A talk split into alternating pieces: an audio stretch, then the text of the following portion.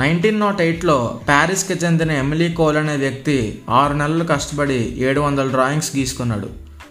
ఆ డ్రాయింగ్స్ అన్నీ కాన్సిక్యూటివ్గా ఒకదాని తర్వాత ఒకటి స్పీడ్గా ప్లే చేసి ఒక యానిమేటెడ్ ఫిలింని ఫస్ట్ టైం తయారు చేశాడు. దాని పేరే Fantasmagorie. Seven hundred drawings గీస్తే one minute twenty seconds run time మాత్రమే వచ్చింది.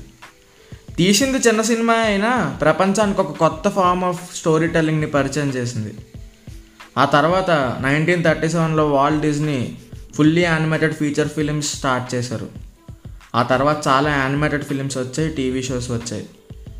మనం అందరం చిన్నప్పుడు ఎగబడి చూసిన Tom and Jerry nineteen forties నాటి షో కానీ ఆ షో మనం ఇప్పుడు చూసినా మనం చిన్నపిల్లల్లాగే ఫీల్ అవుతాం. యాక్చువల్గా కార్టూన్స్లో ఉండే గొప్పతనం ఇదే.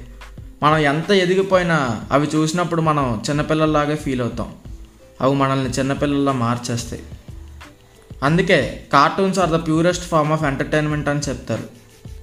ఈ రోజున కార్టూన్ హీరో హీరోయిన్ లేకుండా కూడా ఒక అందమైన కథ చెప్పచ్చు అని చాలామంది క్రియేటర్స్కి ఊరటనిచ్చింది.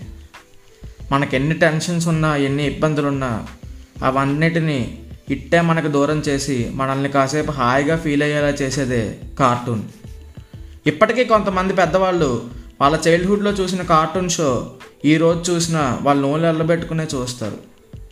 అందుకే cartoon is the best thing to get nostalgic అని అన్నారు. చివరిగా ఒక మాట. కార్టూన్ అంటే చిన్నపిల్లలు మాత్రమే చూసేది కాదు. చూసేవారు ఎవరైనా చిన్నపిల్లలుగా మార్చేసేదే కార్టూన్.